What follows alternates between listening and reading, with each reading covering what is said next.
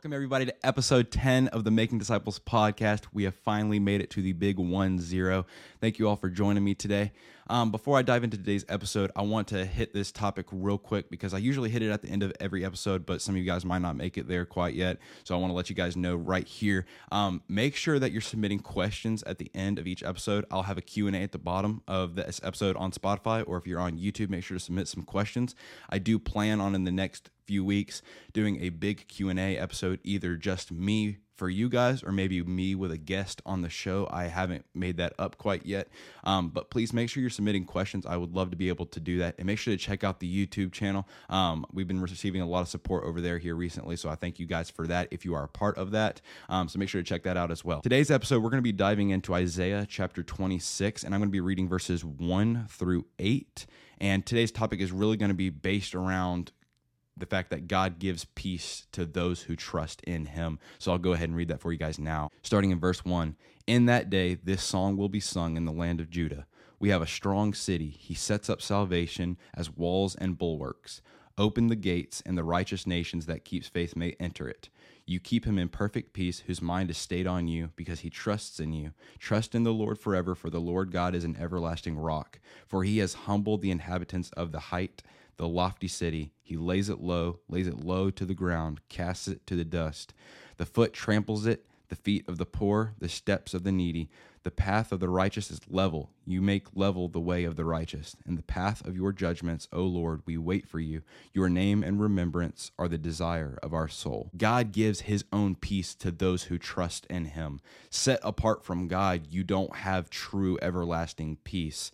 As human beings, we must know that God has relations with others outside of himself, outside of the Father, Son, and the Holy Spirit. They have relations with us, with those who trust in him. We must understand that in God, there's perfect peace, nothing else. And then God's peace follows on his aboveness, on his heavenly state, on his complete righteousness and complete holiness. It doesn't falter. God is above us, not the other way around. Like even in our prayers, we're not called to ask him to do whatever we ask, but instead align our will with his, and his aboveness is what gives us peace, because we have peace in knowing that he is guiding our footsteps and that he is pretty much a father. He is our father. He's our heavenly father, and he is the one that's taking care of us and will not let us fail. God is calm in seeing the end from the beginning, calm and peaceful as a teacher who is above a child, who knows perfectly what is causing the child to go through so much care and toil in their schoolwork. God has a perfect plan for those who put their trust in him.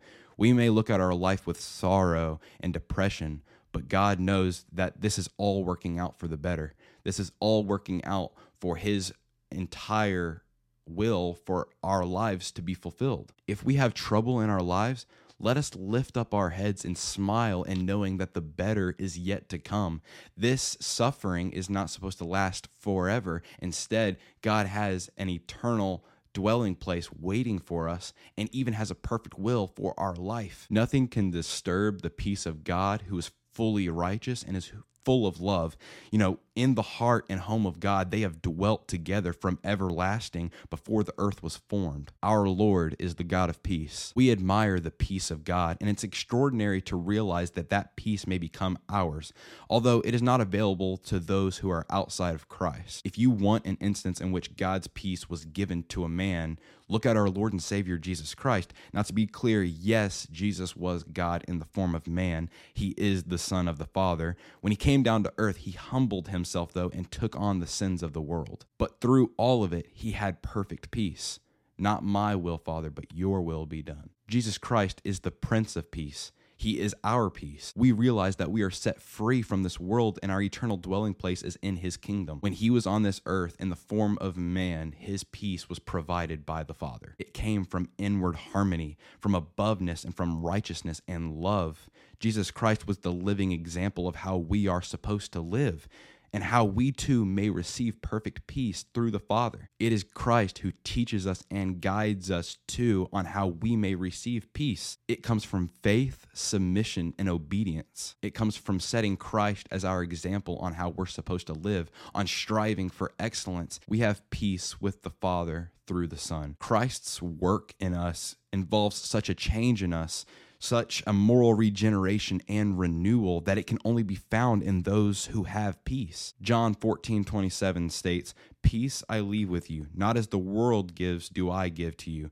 Let not your hearts be troubled, neither let them be afraid." Apart from Christ, true peace will never be attained. Now, there is no hostility in the mind of God towards man, but when we look at the aspect of man towards God, we see an attitude of rebellion. Man in the flesh hates the idea of having to submit to a higher authority. I mean, take for instance the United States right now when it comes to our president. So many people hate the fact that they have a president over them that they do not agree morally with. And so many people who refuse to give their life to Christ are going through that same exact issue because they don't like the idea of having to align their morals with someone higher or greater than they. Even though God's morals are the greatest morals, they're the morals that we're supposed to live by. The wonderful plan devised by God was the sacrifice of his own dear son, who then became our mediator between God and man. The peace which God bestows on us arises from the calming influence which he exerts on the mind by transforming of the affections from things earthly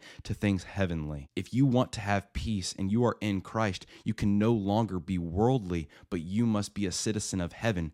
Being a citizen of this world is completely worthless, but once you give your life to Christ and then become an adopted child of God, you then have the greatest peace that you can ever imagine. The peace which God bestows on us is perfect peace, which allows us to be calm and patient under every circumstances of the Christian trials. God will keep us in perfect peace, as it says here. It's not something that you feel one time. It's not how the sun shines through a stormy cloud once and then departs. It stays here eternally. It is an abiding principle which God keeps for his people and in his people so that we may stand confident and faithful through whatever may fall upon us. This peace is only enjoyed if our minds are stayed upon God. There is no peace in those who are wicked and those who are worldly. There is no peace in those who reject the call of the Holy Spirit and do not accept the free gift of, that Jesus Christ gave to us.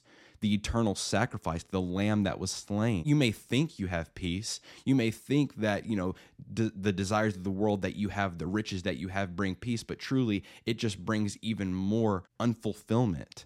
You never have fulfillment in your life as long as you're chasing the things of this world, but you will find eternal fulfillment in Jesus Christ. One last point I want to mention, and then I'll wrap this up. Perfect peace is not the promise from freedom or from sorrow. It is not by any means a promise of success or a promise of wealth on earth, but it is a promise of inward peace that whatever we may go through on this earth, our Lord will deliver us from.